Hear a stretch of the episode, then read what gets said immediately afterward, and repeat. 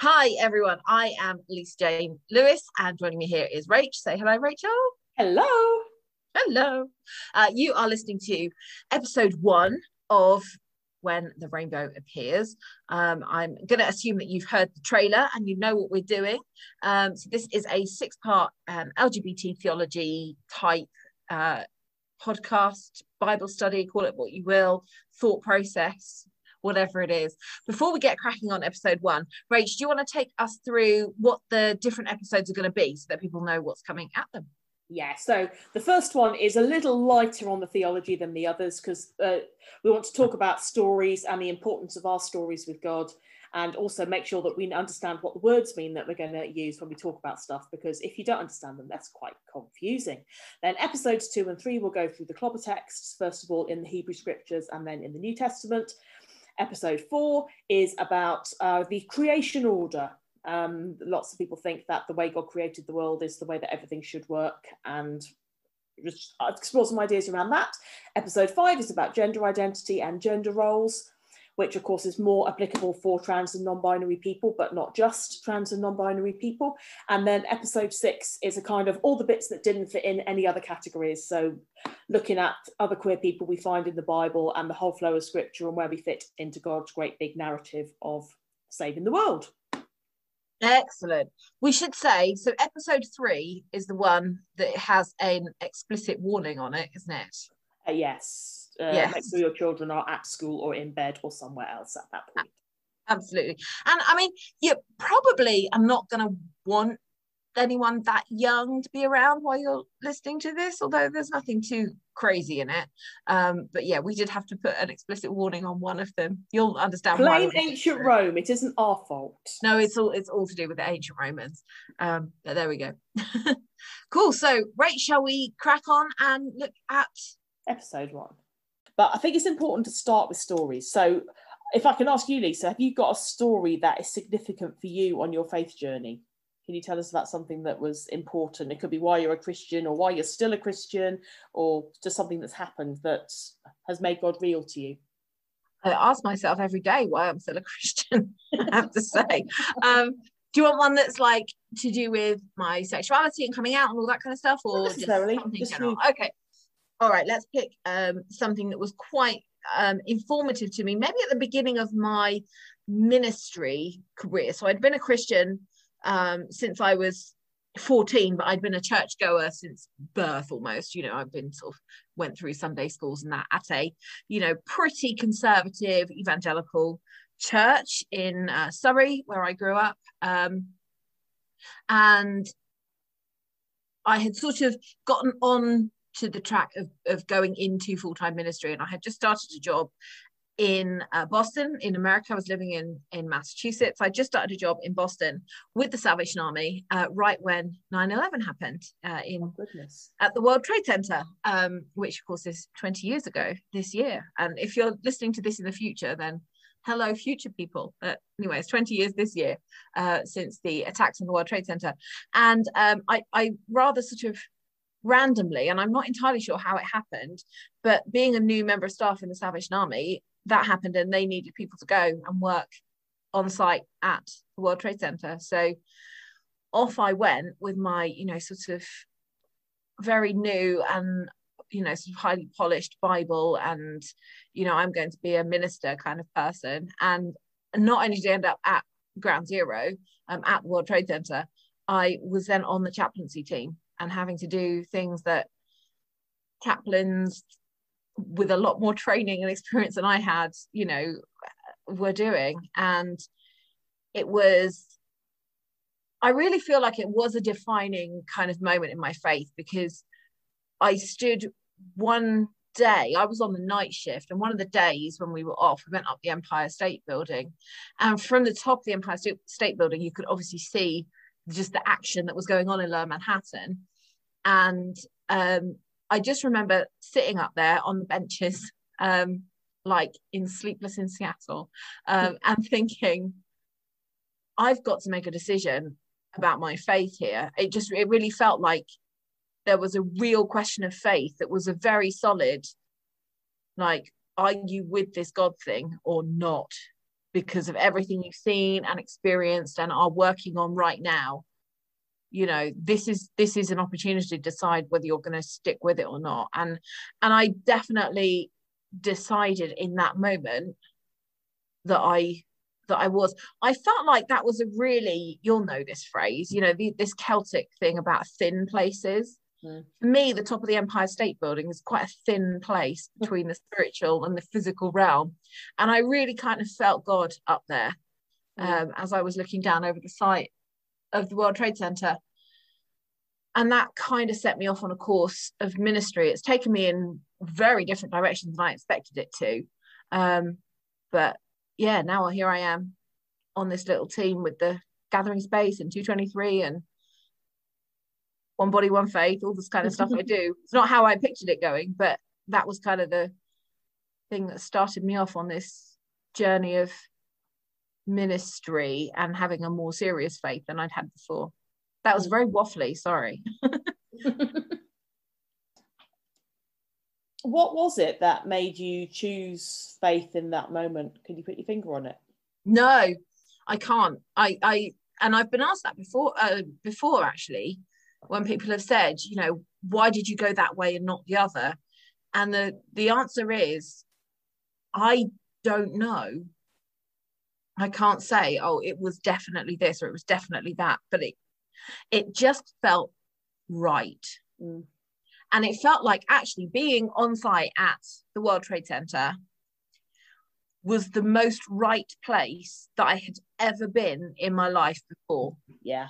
And you know, I had done mission trips. I had done the whole mission thing to Africa, you know, as you do mm-hmm. when you're in the church youth group and you go to Uganda and you know, blah, blah, blah. that that was great and I loved it and I loved Uganda and I loved you know, like my friends with the church I went with but the most right thing that I ever did up to that point was working as a chaplain in horrific situations at ground zero because where else would Jesus be well exactly mm. exactly and you know it wasn't easy clearly um, and it's it's left me with you know a bit of PTSD and you know things like that. But uh, if it happened again tomorrow, goodness, you know, I hope and pray that it doesn't.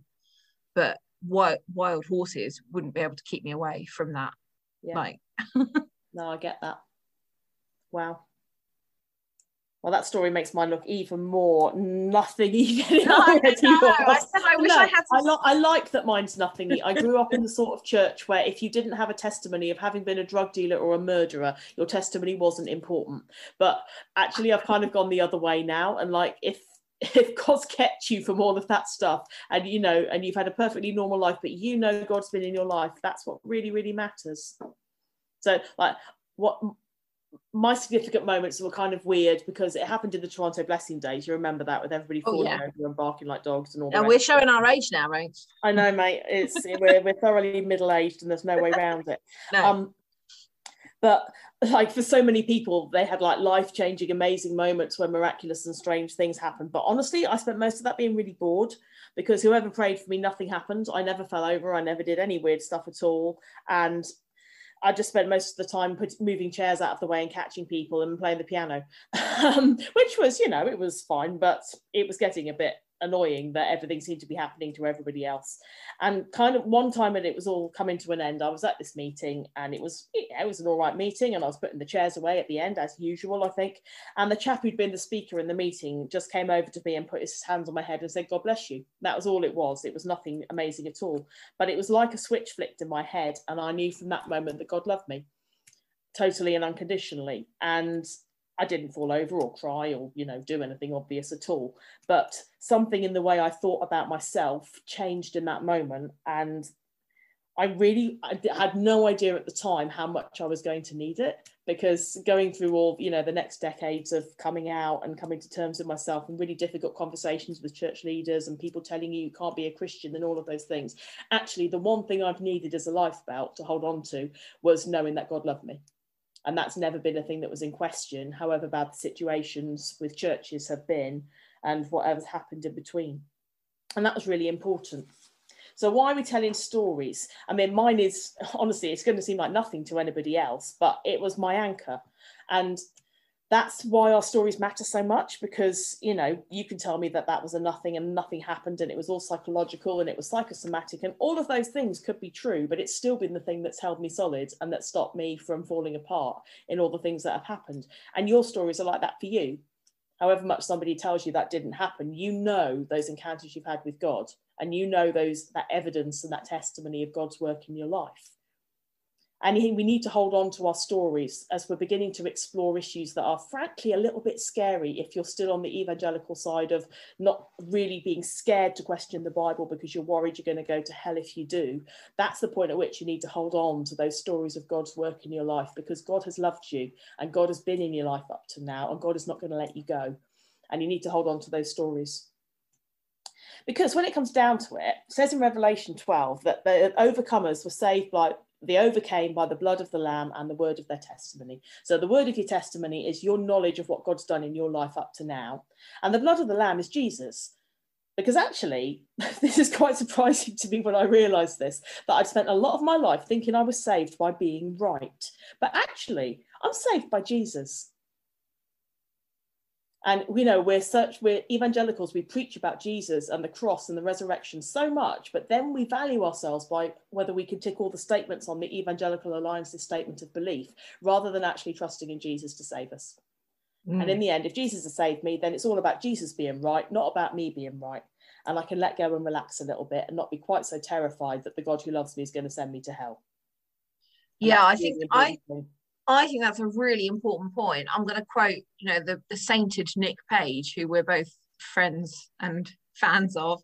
Um, I remember listening to his podcast, and they was they were talking about the Bible and how how we sometimes treat Bible study and Bible like you know, looking at the Bible as like open heart surgery, one false move with the scalpel, yeah, and that's it. You're you're dead. But actually, it it's not like that at all. We are allowed to and supposed to get in there mm. and question it, aren't we? Yes, totally. And that's particularly important because I think when we start looking at what is actually in the Bible, we find so much liberation and so much freedom in it. Mm. For example, you know the story of the man born blind who Jesus heals in John chapter 9? Yeah, I do. I do. So I think I'll, I'll read a bit of the story. Go for it. Yeah, there we go. So they brought to the Pharisees the man who'd been blind. Now, the day on which Jesus had made the mud and opened the man's eyes was the Sabbath. So the Pharisees also asked him how he received his sight. He put mud on my eyes, the man replied, and I washed, and now I see. Some of the Pharisees said, This man is not from God, for he does not keep the Sabbath. But others asked, How can a sinner perform such signs? So they were divided. Then they turned again to the blind man. What have you to say about him? It was your eyes he opened. The man replied, He's a prophet. They still did not believe that he'd been blind and had received his sight until they sent for the man's parents. Is this your son? They asked. Is this the one who say, you say was born blind? How is it that now he can see? We know he's our son, the parents answered, and we know he was born blind, but how he can see now, or who opened his eyes, we don't know. Ask him, he's of age, he will speak for himself. His parents said this because they were afraid of the Jewish leaders who, were, who had already decided that anyone who acknowledged that Jesus was the Messiah would be put out of the synagogue. That's why his parents said, He's of age, ask him. A second time they summoned the man who'd been blind. Give glory to God by telling the truth, they said. We know this man is a sinner. He replied, Whether he's a sinner or not, I don't know. One thing I do know, I was blind, but now I see. And then they asked him again, What did he do to you? How did he open your eyes? He answered, I've told you already, and he did not listen. Why do you want to hear it again? Do you want to become his disciples too? And they hurled insults at him and said, You're this fellow's disciple. We are disciples of Moses. We know God spoke to Moses, but as for this fellow, we don't even know where he comes from. The man answered, Now that is remarkable. You don't know where he comes from, yet he opened my eyes. We know that God does not listen to sinners. He listens to the godly person who does his will. Nobody has ever heard of opening the eyes of a man born blind. If this man were not from God, he could do nothing. To this replied, You were steeped in sin at birth. How dare you lecture us? And they threw him out. And the reason I just read this story a few months ago, and I suddenly realized that I had seen this happen before. Because in this story you've got a man whose story doesn't fit the narrative. Back at the beginning of the chapter before jesus heals him this is the one where the disciples ask him lord who sinned this man or his parents that he was born blind? And jesus just rejects that narrative completely and heals the man so that the works of god may be displayed in him. It wasn't about him being a sinner. It wasn't about his parents being a sinner. But when he tells his story to the religious folks they can't hear what he's saying because it doesn't fit their idea of what the work of god ought to look like. It doesn't keep the rules they think are important. It doesn't fit the narrative that they're trying to present. So, what do they do? They interrogate his family background, they accuse his parents of lying, or because they can't believe that the work of God would look like this. And this started to sound really, really familiar because I've lost track of the amount of LGBT Christians who come into the gathering space or who I meet somewhere else who tell me the story of their meetings with their evangelical church leaders. And it goes exactly like this we go in and we tell our stories. We say, look, God has done this. This is what God has said about who I am. And if it doesn't match the story that they expect, they get really narky about it. And then they start interrogating our parents and trying to find out if it was, you know, dodgy parenting or absent fathers or overprotective mothers or whatever that caused us to be gay. You know, so if you've been sexually abused, that must be the reason. Have you lost count of the amount of people who've been sexually abused in this world who are not gay? you know yeah. there's no, you know, none of us have perfect parents but they, there is no relationship whatsoever between any sort of dodgy parenting and people being gay. And there are many gay people who have absolutely wonderful parents who did a brilliant job and everything that could have been expected of them. There's no relationship whatsoever.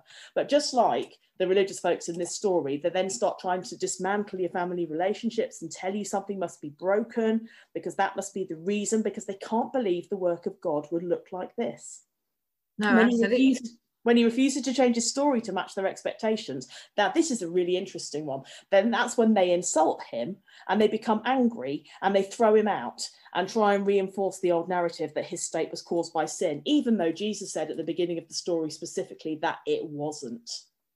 And this is a thing I really noticed. Like when we were when we were young, back in the olden days. I don't remember that far back. But no, you don't remember that at all. But it was like before you knew that anybody thought different, or back, you know, back in the 80s when it was Section 28 in schools. Yeah. So none of us were mm-hmm. taught about gay people. Gay people were in private, they didn't come out, they weren't public in their identity from the most part at all. It was really easy for a pastor to stand at the front of the church and say, gay people are all really sad and they're all, you know, abandoned by God God and they have miserable lives. So this is why you must not be gay, you must be straight. Because if people were gay, they couldn't tell you about it. And if they were happy, they weren't on the media, so you couldn't see it.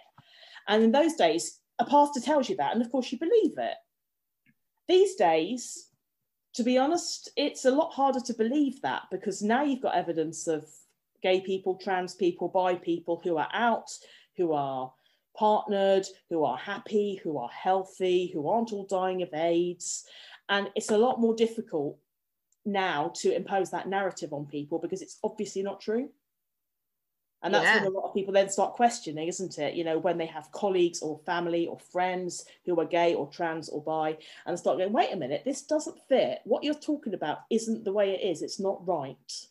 Yeah, no, absolutely. I had that a little bit myself. You know, you mentioned there people who are um, gay. I mean, I, I'm bisexual, and we'll talk about that in a, in a minute as well. But like, I like I have a great relationship with my parents. I always have done. My yeah. parents are brilliant. I love them to bits. They love me. There is nothing broken in our relationship, and there never was. Yeah. So Absolutely. like uh, and even uh, if there was, it wouldn't necessarily be, be because you were bi. No, exactly. Or, and it certainly didn't make me, no. you know, question my sexuality and become not straight. Yeah, totally. But that's it.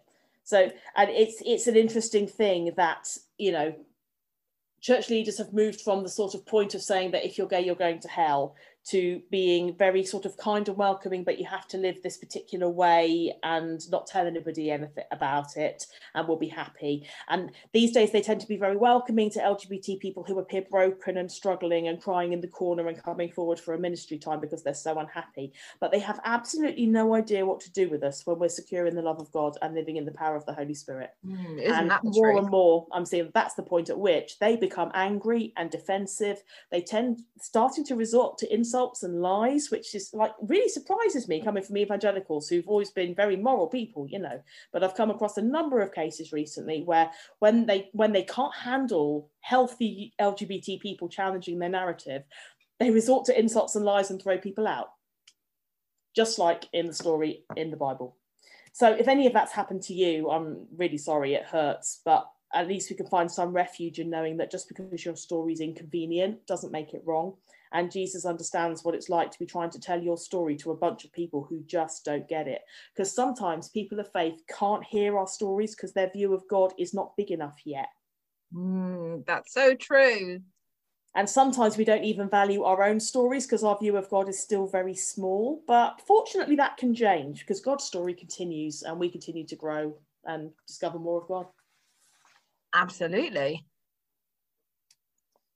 Anyway, we'll come back more to the Bible. We're going to look, so just as a as a view ahead, we'll look at the Old Testament clobber texts next week and the New Testament the week after. Um, but for now, can we have a look at some definitions so that we're all on the same page? Yeah, absolutely. Let, let's let's get the acronyms out, shall we?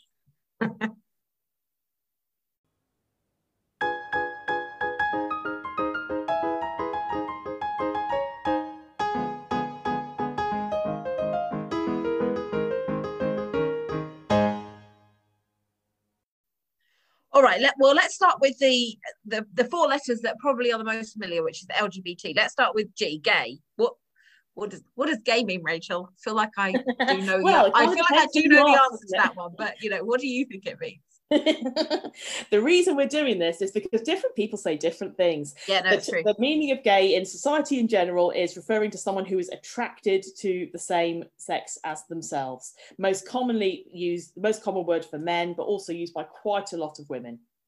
Interestingly, if you ask a Christian person, what they usually mean when they say the word gay is someone who is actually having gay sex. So that's an important thing to realize because when a Christian is then judging someone for being gay, they may think they're judging someone for actually having gay sex, whereas you think they're judging someone for just being attracted to someone. And it's quite important to know the difference there we'll we'll we'll, we'll come on to that. We'll explore that but yes there is a christian assumption that if you are gay you are you are completely controlled by your lusts and cannot stop yourself from having rampant gay sex at every opportunity. I'm sure this is true of some people. I, I was going to say soho but i'm, I'm the sure majority I, of people i think it's probably not. No absolutely. I think you're right. I think i think it's actually become a bit of a meaning for promiscuous sex yeah. rather than like loving monogamous you know a committed relationship kind of Absolutely. stuff yeah. it's become a it's bit of lazy usage and yeah. you know have an opinion that's fine. Don't be lazy with your words let's get it right. Yeah absolutely. And you, uh, yeah you said there it, it's generally spoken about men isn't it? But some women use the word gay. I don't yeah, mind the word gay, gay i don't mind no i don't mind being uh, like called gay. That doesn't bother me but no and lesbian, of course, parallel exactly. Yeah. so come on to the next one. Christians are concerned using women, specifically meaning women who are attracted to women. But again, if it's being used by a Christian, check that they're not assuming that means you are having sex with every woman who comes within your orbit. No. I was gonna, I, I was gonna say chance would be a fine thing, but. After 15 months of lockdown, I, you know, I'm, I'm softening up here. Carry on oh, right, let's let's do the B. Now, I think this one might be less well understood. B in the acronym stands for bisexual, but there's a bit more that goes into it. So I think this is your area. There? You should do this one.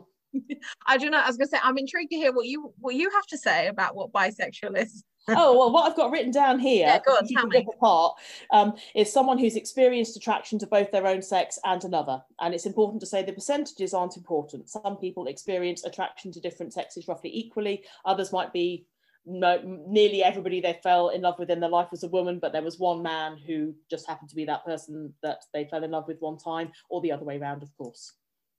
Yeah, cool. Uh, I, I don't disagree with that. Oh, sorry, oh, yes, to dis- sorry to disappoint you.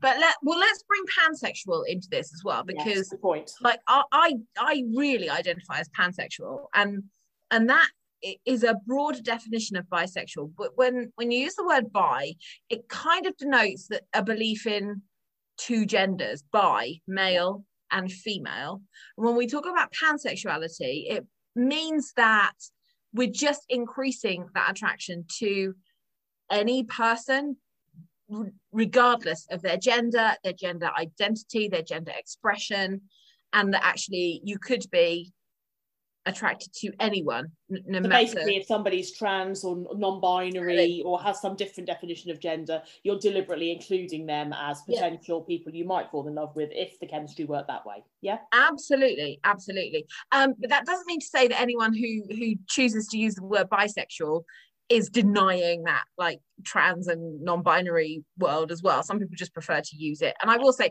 i generally when i'm speaking outside of the lgbt community I generally use the word bisexual because it's got a bit more of an understanding than pansexual. But when I'm when I'm speaking in here, then I absolutely would identify as. I think it's a. I think the the Wikipedia page about me just drop that in there. Um, I think that says that I'm pansexual. I'm not sure. I don't know. And of course, if you're working on the Christian definition that gay and lesbian means that you are having sex all the time, the word bisexual to that particular sort of Christian would mean that you're having sex with everybody all the time, which is yes. why you have that horrific sentence in um, issues in human sexuality that all vicars have to agree to before they're ordained that that basically says bisexuals are having it off with everybody and it's an ungodly lifestyle it's i can't remember the exact phrasing of it but it is hideous well, completely inaccurate. Welcome to my ungodly lifestyle with my iced coffee and my nice flat. Absolutely. Another important thing to say that in Christian circles, sometimes yeah. people use the word healed when what they really mean is bisexual. Yeah, that's true. In the sentence, all my life I've been a gay man, but then I prayed and met my wife and I'm now healed. Yes. Healed would mean someone who doesn't experience same sex attraction anymore. Um, but as multiple failed ex-gay ministries have proved, that doesn't really happen. No. Um, if you have experienced attraction to men all your life and then you met your wife and were attracted to her and married her and still experience attraction to men, that makes you bisexual, which is lovely. I'm not criticizing anybody in that situation at all. Enjoy your lovely life, but don't pretend you're healed when you're not. So there we go. Anyway, should we crack on with the gender identity ones? Yes, let's. Right, T, the T. We're still in the LGBT. T is transgender. Rach, give us a okay. A... So this is basically somebody whose gender was incorrectly assigned at birth. So baby is born, midwife picks up baby and goes ooh boy or ooh girl, and they assign a gender to that baby. And as the child grow up, grows up, if their gender matches what midwife says, then we call that being cisgender. And if the child grows up and realises their gender doesn't match the one the midwife said, then we call that being transgender. Brilliant. Fantastic definition. I'm just going to throw in here a, just a tiny, tiny word about drag as well, because obviously that's really mainstream and is very much seen as a part of the LGBTQ community, particularly gay men. Most most drag artists mm. are gay men, but not all of them are. So I would just kind of want to say don't always assume that any drag queen you see on RuPaul or anything else you know don't assume that that that person is identifies as a gay man because they may well be straight. I, have known a few drag, think, drag queens well, in my time. I'd, um, I'd, yeah I'd make the case that don't assume anybody about don't don't assume anything about anybody who's doing drag because drag is a performance art not an identity. Absolutely absolutely and the person inside the drag could be gay they could be straight they could be trans they could be anything absolutely. their performance identity their performance persona is not the same thing as the person. Yeah absolutely. Good. I just wanted to kind of include that while we're talking about this whole uh, gender thing. Um, right let's go on to some of the letters that are have been added and people are getting a bit confused by them. Let's start with the q. What does the q mean right well q can either mean questioning or queer um, questioning uh, is obvious. You don't need to explain that. Um, queer is an interesting one. I think there's a massive age differential on people who use the word queer. Um, if you talk to particularly older men, sort of 50 plus, they tend to have a viscerally strong reaction against the word queer because it's one mm. of the hmm. words that was used against them in the days when you got arrested or beaten up for being gay, and they really, really hate it being used. On the other hand, if you talk to people under 30, it's the most common word they do use mainly because people under 30 keep inventing new labels for things and even they've lost track of them. So they tend to want to put them all under one big umbrella of queer, which works really well for them. But you just have to be a little bit careful about using it casually because, as I say, there's an older generation who find it quite distressing. Yeah, it's, it's just best to be led by the person if they themselves yeah. identify themselves as queer, but I would never use it about somebody without checking that, you know, unless I knew that they used it about themselves. Yeah. So that's Cool. the Q. Right, what's Then the we have I R. then? Now, I is intersex. Yes. Now, this is an identity that sometimes does and sometimes doesn't fit neatly under the LGBT umbrella. So, intersex conditions are the physical side of gender variation. So, this is where the midwife picks up the baby and goes, I have no idea what that is. Um, so, not always. Sometimes it could be external physical difference. Sometimes it can be um, chromosomes. Sometimes it could be internal sexual organs having some variance. So, for example, you might have indeterminate genitals. You can't tell whether the baby is a boy or a girl. Or they might have characteristics of both male and female. Others might have internal organs that don't match their external ones, like having a penis and ovaries or a vagina and testes. Yeah. So sometimes there's a mis- mismatch at chromosome level for people who are for some people who appear female externally but have XY chromosomes and don't necessarily discover that until either puberty hits in an unusual way or doesn't hit, or people start trying to have babies and can't. And that's the point at which a doctor might look and do scans and analysis and go, oh, wait a minute, something here is different to what we expected. About 3% of the population have some sort of an intersex condition. But this might be higher because, of course, you only find out about it if something appears to be going wrong. And if you're not trying to have babies or, you know, you're happy with how things worked out, you might never know. Um, That's a good point. I'd never thought about that. yeah, so it's almost definitely higher. And it's about the same population as the worldwide population of redheads. So it's not really that uncommon. You definitely know somebody who's got an intersex condition. They may not know it or they may not have told you because it's not something that society is very comfortable with at all. No. Um, traditionally, children with obvious external differences would be given surgeries at a very young age without their consent or understanding, and a gender would be assigned to them. And of course, sometimes that would be incorrectly assigned. So those children, when they grow up, may then identify as trans because the gender that was given to them by these surgeries wasn't the one that they identified with. But others don't, and they can find it offensive. So again, check with the person if they identify with that or not. And of course, some intersex people could be gay or bi or pan, just like anyone else. An interesting point from a faith perspective is that some Christians who hold to a very strong view on gender roles and gender binaries cannot handle the existence of intersex folks. Even though this is a thing where there are literal photos and scans on their medical records, they try and pretend they don't exist. They speak Yeah. about it as though people have made a choice and need to repent, and as, i- as if you can repent of being born with the sexual organs you're born with. You know what I mean? It's crazy. Right, exactly. That would be like me trying to repent of being born with green eyes. Like, Exactly. exactly. And this, I think, shows particularly their lack of reality and of compassion. It's a useful indicator about whether someone's reaction is really about theology or whether it's just prejudice against difference. Because at that point, if you're reacting against a baby who is born the way they're born and saying that they've sinned, then I'm sorry, you need to rethink your interpretation of scripture because that's just silly. Let's um let's have a look at the A then. Oh, so A is asexual. Again, I'm I'm I'm interested why ace people feel particularly they want to be included under the LGBT umbrella because it's more about not being attracted to people in a sexual way, which when you're talking about a group of people that fundamentally identify by the people they're attracted to is an interesting choice. Can you shed some light on that? Well, funnily enough, yes, I can because a friend just posted on Facebook a couple of days ago about this very issue. She identifies as asexual, but had always felt like she wasn't really allowed to belong to the LGBTQ community. And she felt like she was kind of stepping on toes when she would do things like go to Pride or whatever. And you know what it is? I think it's because there is this feeling and this sense of just being other. Mm, You are not a straight, cisgendered person. yeah, Therefore, society has no accommodation for you.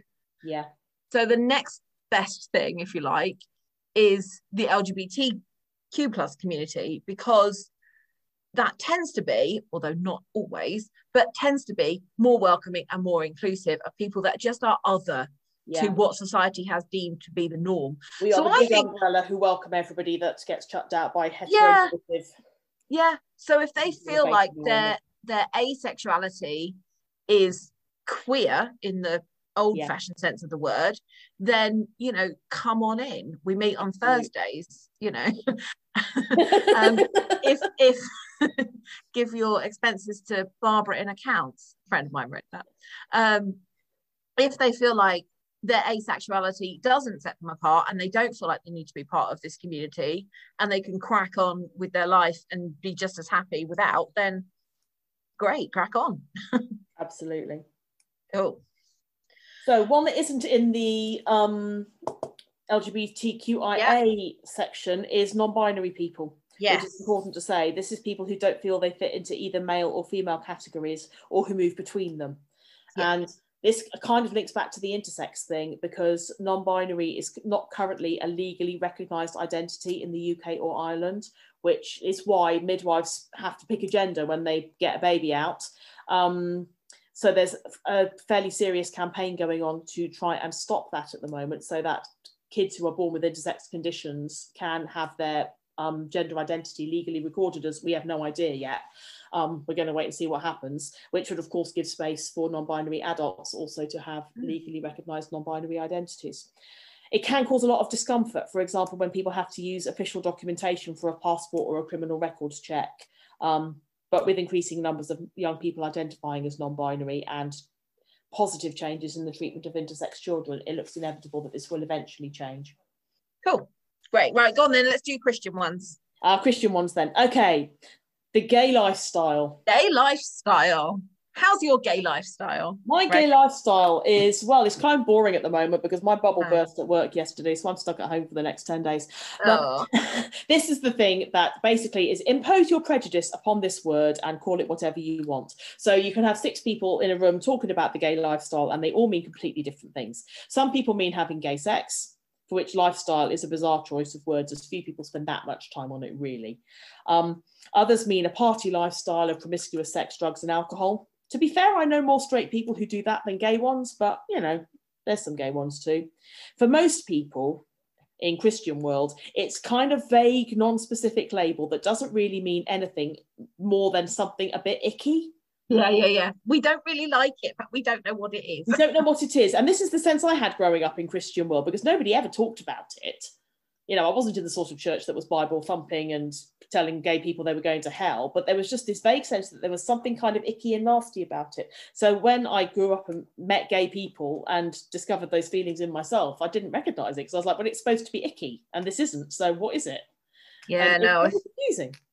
No, I think you're right. I, I mean, I grew up in a church. I was saying in the beginning, I grew up in a church, pretty conservative evangelical church in the era of the AIDS crisis in the mm. sort of late 80s, the death of Freddie Mercury, when people talked about the gay lifestyle at my church, which to be fair, they didn't talk about it that often, but when they did, they it was they they meant Freddie Mercury dying of AIDS. Yeah, yeah exactly that. Yeah.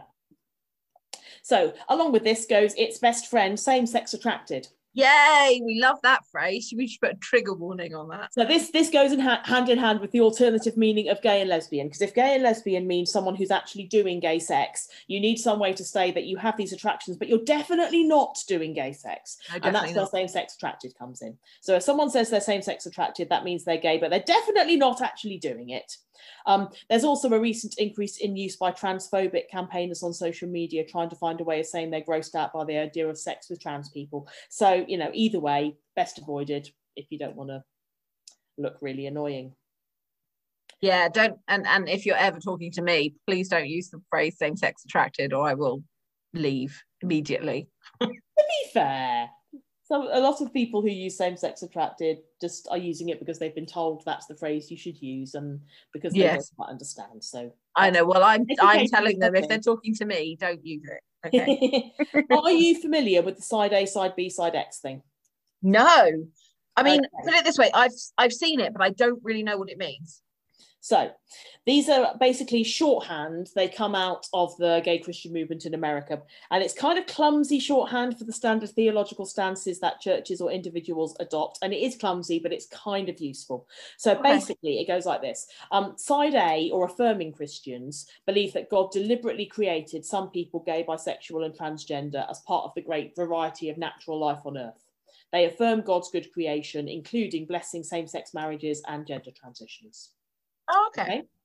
Side B people, or non affirming, believe that sexuality and gender variation are a result of the fall and they function like maybe a disability of some sort. Which Okay. also have, this has terrible implications for your disability theology, Yes. but it's the way people think. Um, Yeah. So they would affirm LGBT Christians' humanity and their faith, but expect them to uphold traditional teachings on marriage by either staying single or by marrying somebody of the opposite sex despite any lack of attraction. Okay. So you deal with it like um, it's like you know being blind or being deaf or being autistic or something like that. Which you know is bad when you think about the implications of this for blind or deaf or autistic people. Yeah, for real. And it is a disability you have to work with and you have to. You Gosh, know, great. to live in society. It's like the Bible verse you shared at the beginning. Like whose whose sin caused this? Was it this guy or was it his parents? Isn't Yeah, it? That like where did this sin come? Where did it come from? Yes, he's a human and we'll hug him, but there's a sin here that needs to be dealt yeah. with. To be fair, they're not blaming it on an individual sin. They're saying it's a result of the fall. We're in a Yeah, fallen sure. world. Some stuff is broken, and that we're part of that brokenness by being gay, and we have to, you know, live right with that brokenness and not give in to temptation. So that's that's their teaching. So what's side X then? So side X is Christians who believe being LGBT is a choice, and you should Ooh, repent of it or you're going to go to hell. And they honestly have no idea what they're talking about, and they cause very very serious damage. So I know. I know you you have quite a strong feeling against side B theology, but I, I've got a, I just know that I don't know very many people who have come from an evangelical background who are side A Christians who haven't come via side B.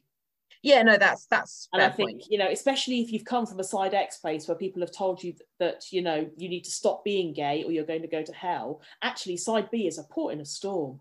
It's a safe place and a refuge. There's also a whole bunch of Christians who are genuinely actually called by God to celibacy. And if that's you, brilliant. You know, Yeah. if you genuinely heard that from God, not some preacher trying to control your life, then go for it. Absolutely Yeah, yeah, Absolutely. and there's a you know there's a there's a large proportion of people who will hold side B theology and it's not unhealthy for them or it's a pa- it's a place they may move through on the way to side A and you know I don't want to suggest that anybody has to move away from side B theology it, it's the place a lot of people end up because you read the Bible you weigh it up you think what's right for you you think what's right for any potential partner you have that negotiation between you and God and that's where you finish and that's fine and some people will end up at side A and thinking, no, actually, God wants me to have a relationship, but God will bless that relationship, and that's also okay. I can Yeah. anything within that, as long as you you're, you know you're loved by God, you know you your your faith is valid, your choices are valid, and how you negotiate things between you, God, and your partner is valid. Then that I'm okay in that ballpark. yeah, So- no, Repent or go to hell. They can go jump in the sea. Yeah, no, absolutely. I mean, I I would have held side B theology for you know most of my teenage years, if you like, mm. because that was the kind of church I went to, and that's what they taught me. You know, I was taught at church. I said about Freddie Mercury. I was taught at church that Freddie Mercury died because God punished him for being gay because you shouldn't be gay. Mm. So you know, I I definitely held those views myself, um, and whilst also trying to reconcile my own sexuality to that. So that was fun. We'll talk about that another time. and along with the side X and side B thing goes the whole idea of conversion therapy. Oh, good grief. Go on. Yeah, now this is in the news at the moment a lot because there are very vocal and looking quite positive campaigns at actually banning it. Mm. Um, so conversion therapy is any action decided to change someone's orientation to straight or their gender identity to cisgender. So this this is the whole gamut from subtle guilt trips to you know go away and pray about it through prayer ministry, deliverance, exorcisms to family therapy, residential programs, and at the extreme end you've got violence, sexual assault, and rape. Yeah. The vast majority of attempts at conversion therapy are extremely damaging to people's self image and their relationships with their family and their ability to trust God or the church ever again. So, the UK government has promised to ban conversion therapy. The Northern Ireland government actually put plans in place um, to be in line with similar plans in the Republic of Ireland, but we still have to see the UK government do anything about it. Um, honestly, I would say if anybody's trying to conversion therapy you, run a mile. I don't know of any, I don't really know of any stories where that was positive. Yeah. Well, let's just talk about self conversion therapy as well, just for a minute. Yeah. Let's just touch on that as well, because you know we. I don't know if you've been there. I certainly have, where where you know you've you've tried to do it on yourself and make yourself straight and pray pray the gay away. Yeah. You know, and that can be done in in church with somebody else praying for you. But Mm. you know, I and so many other like um queer Christians that I know will have been through that themselves and just tried Yeah. to do it themselves because they Well, Did- yeah, Jayne Ozanne did a helpful article this week where she talked about phases of, of conversion therapy. So phase one is when you're trying to do it to yourself and you're going home and reading the Bible more and praying a lot and sticking Bible verses around your mirror and trying to, you know, convince yourself you're not really gay. Then Yeah. phase two is when you get your church leader or somebody to pray with you and do the whole prayer ministry and maybe a bit of mild exorcism. And then stage three is like professional services. So that's when you book into your residential or, you know, go and visit this guru who's supposed to be able to fix you. The thing is that all of it, they're looking for something that isn't there. It's like, you know, all, all the bad therapy you see in movies where somebody's trying to dig up some reason why somebody's screwed up and asking all these questions and just it all comes down to family stuff in their minds. So then they're trying to create this problem in your family. And if your family isn't there, you, they can't, the whole process is basically dig stuff up until you find something bad and then blame it for everything that ever happened to you. And you know, if you had a really, if you had a bad relationship, there's obviously material there to work with, and digging that up again isn't necessarily the best thing to do in a environment that isn't good therapy. Good therapy should help you to face those things and, and walk through them and be healthy at the end of it. But where there's a preconceived end to the therapy, it's never going to be healthy.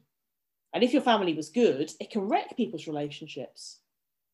Yeah. You have to focus on all the bad stuff and forget the fact that actually your mum and dad were brilliant and did everything they could for you.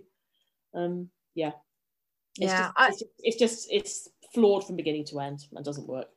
Yeah, no, absolutely. I've never been in that kind of more formal setting of conversion therapy, but certainly, you know, stage one and stage two, according to Jayne's, really good. That was a great article. I I I read that as well. I think Jayne's Jayne's blog. We could we could promote that a little bit. It's called Via Media, right? It is.